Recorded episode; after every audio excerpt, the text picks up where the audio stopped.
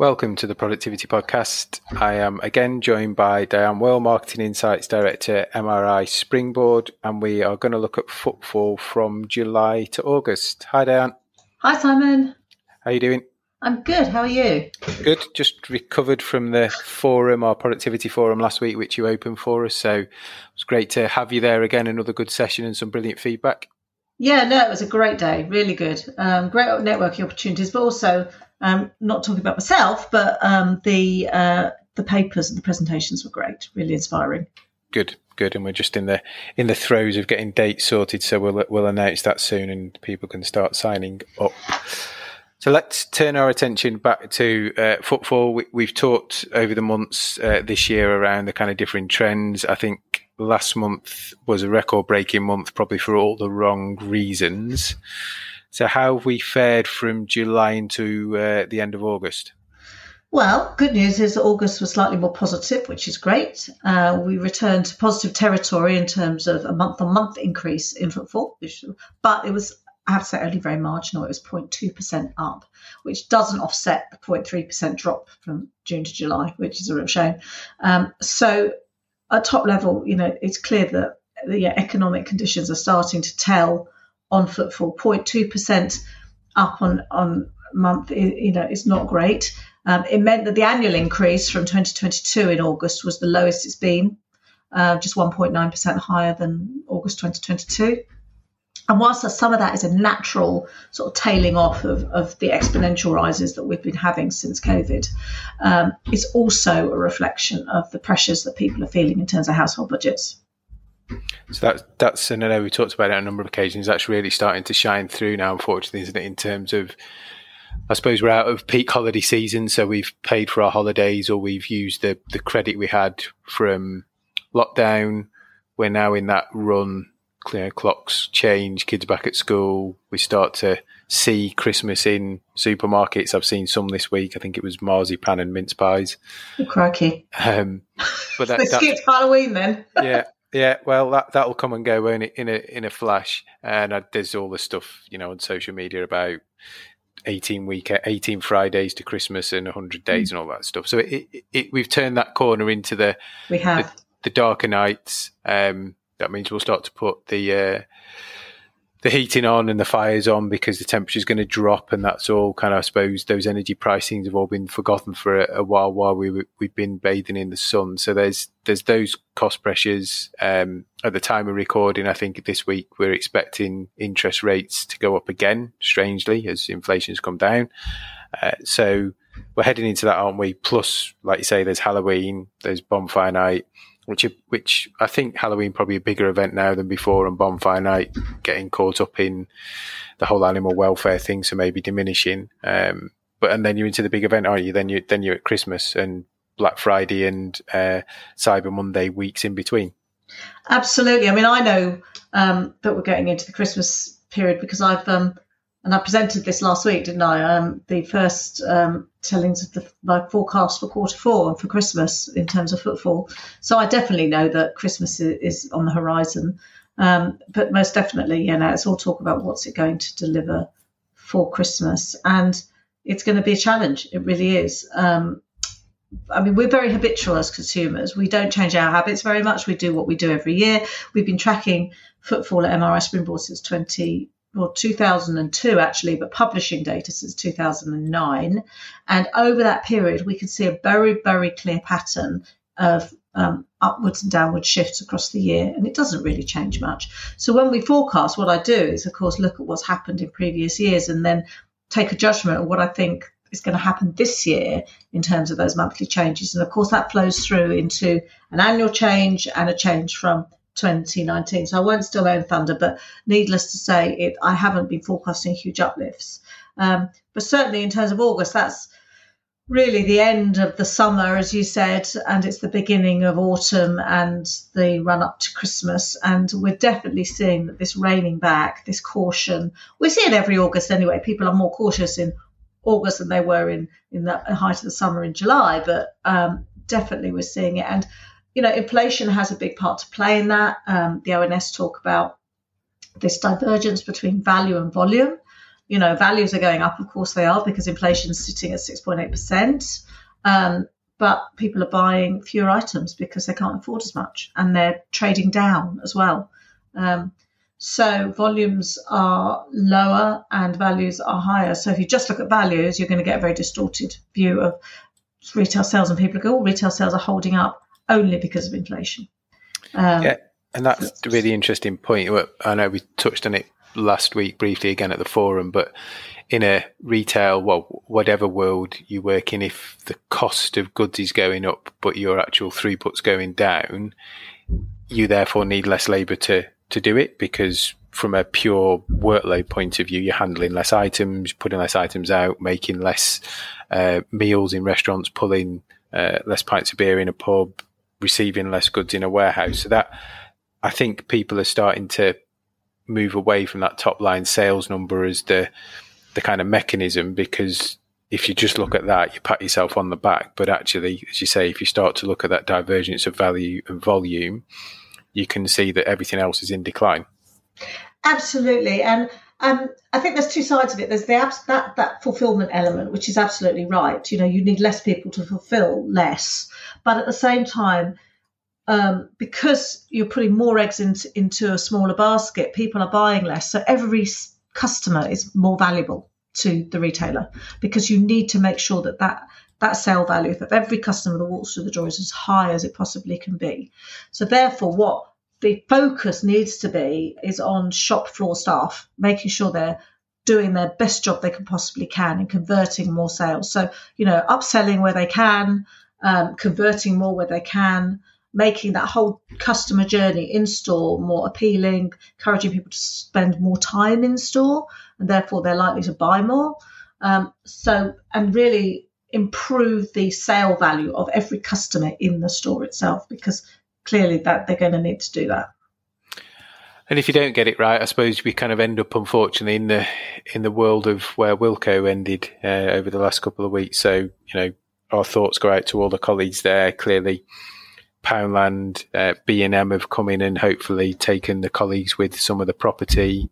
I think the range we've said before have, have purchased the, the brand online brand right. So tough time for those those um, colleagues and everybody in head office in the kind of senior team. But any thoughts on how we got to where it got to? Yes, I mean it's, it's, it's as you say, it's really sad for all those people who work so hard at Wilko to make it a successful retail operation, and in many ways, the demise of the business um, isn't a reflection on their efforts and their success. I mean, a lot of the issues that Wilko's were dealing with were back office infrastructure cost issues. I mean, certainly that's what put paid to um, the HMV offer for, for Wilko's. The infrastructure costs were just too high.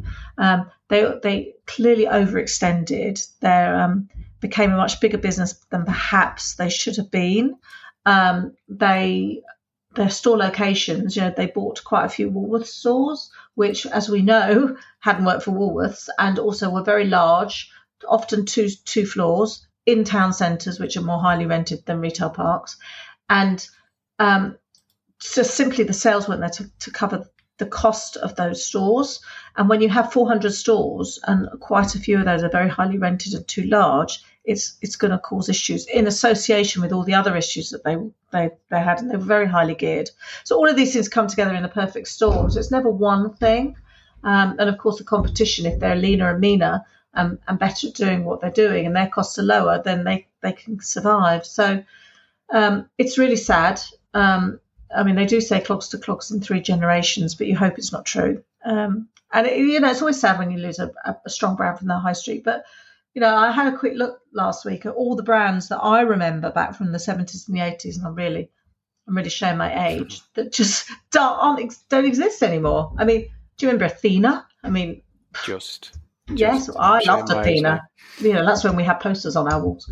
Um, not there. Sock shop went, you know, and so it's not that size of store because sock shop were in tiny stores, you know. So um, Ratner's, you know, but if the list continues, and they all had their own individual problems.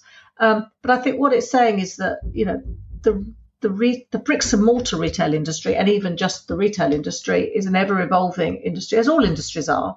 But I think because it's largely structured around a built environment, those shifts tend to be a bit slower than they are in the digital world. So you get movers in and out, and that takes longer. So it needs to be a much more of a dire situation for a retail operation, a bricks and mortar retail operation, to shut its doors than perhaps a digital operation, and it's more visible. So yeah, it's really sad. Um, but we, uh, at MRI Springboard, we've seen online retailers look at um, stores. I mean, we know Amazon, we know you know best, you know most probably they're the most um, widely regarded, you know, example. But there's Gymshark, of course. They've just they've bought a flagship store in Regent Street, and they're an online operation. But there's also smaller retailers that we've been working with at MRI Springboard who have started online and now moving into stores. So it's happening, and the vacancy rate is dropping. Um, so that shows businesses are opening. So it's always there's always a light at the end of the tunnel. Yeah, and I, I think in any industry, even in life, kind of the, the strongest survive, don't they? But I suppose what it does mean is somebody, unfortunately, now takes the, the mantle of Wilko's and will will be the, in the relegation zone, I suppose, if you liken it to football in in retail, and and will need to up their game. And again, as we talked about last week, I think if you're in one of those businesses that's constantly changing, that's probably difficult. But actually reassuring that the business is evolving. If you're in one of those businesses where you're kind of standing still, I think that's where the the warning signs and and things start to creep in because we've seen what happened to Wilko's, House of Fraser, uh, in it, in its day, Debenhams, all of those other ones that we talked about, Athena. Uh, my my time focus DIY when I work there, do it all fads. Um, oh, fads. Yeah. Oh, fads. Get your, get your wallpaper. yes. Um, your wallpaper.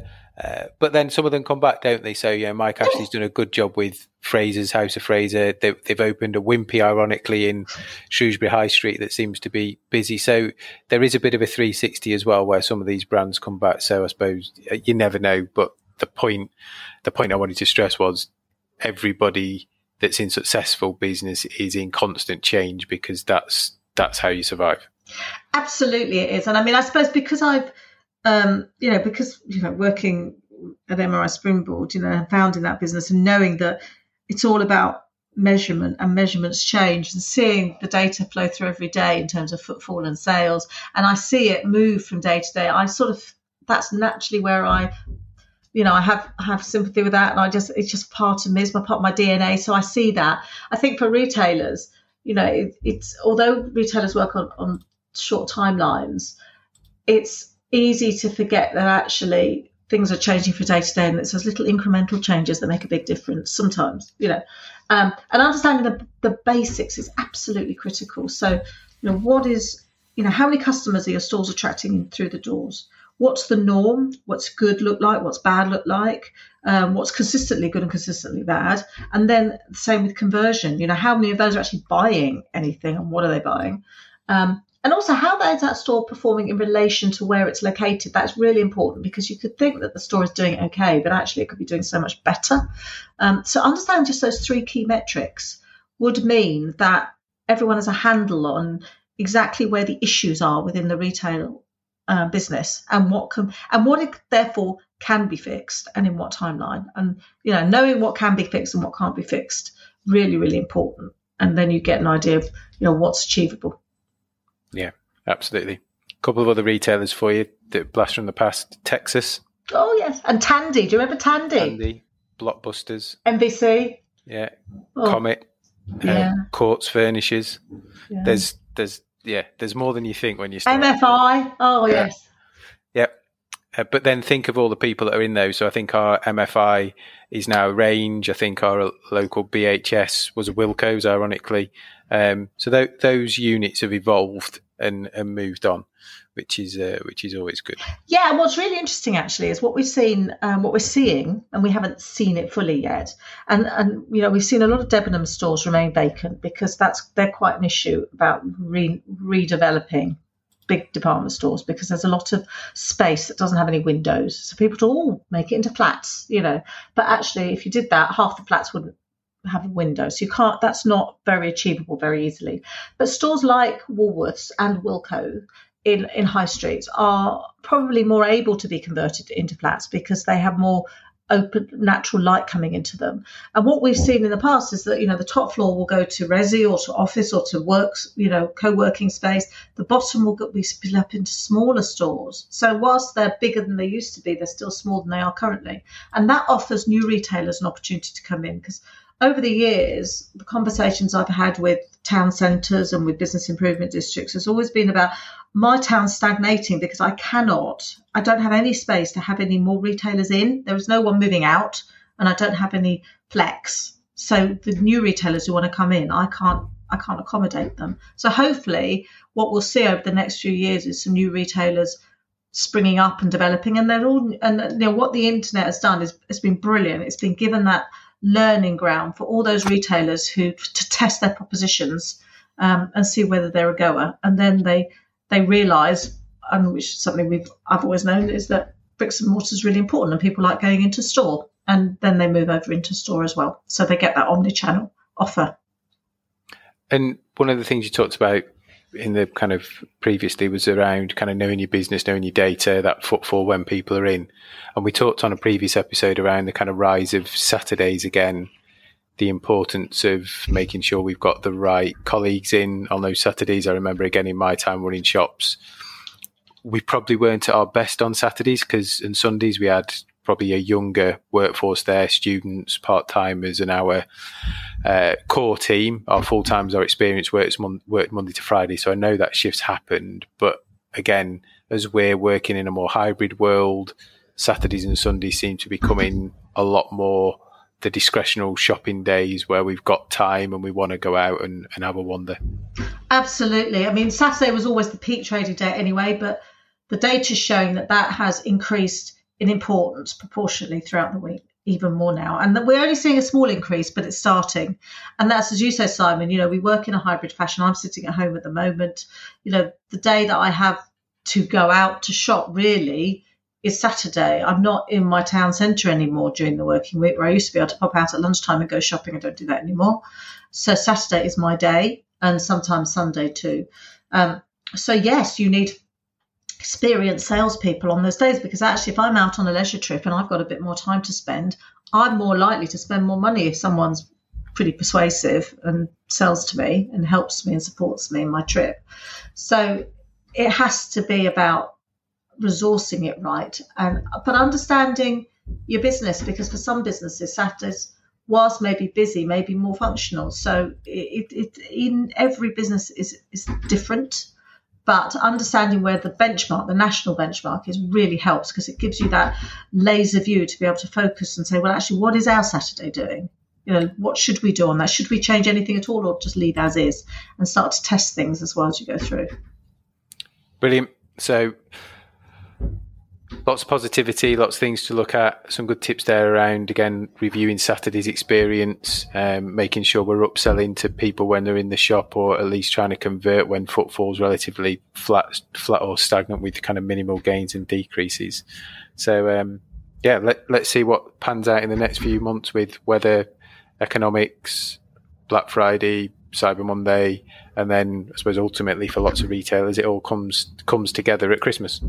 Absolutely. I mean, we'll be keeping a very close eye on this year, as we have in all the other years. Um, but we're in a more normal economics cycle now, um, albeit not a very pleasant one, because of course there is always something that's thrown at us. Um, but yes, let's just keep a close eye on it and we look forward to uh, talking again. Brilliant. Thanks, Di. We'll catch up soon. Thanks, Simon.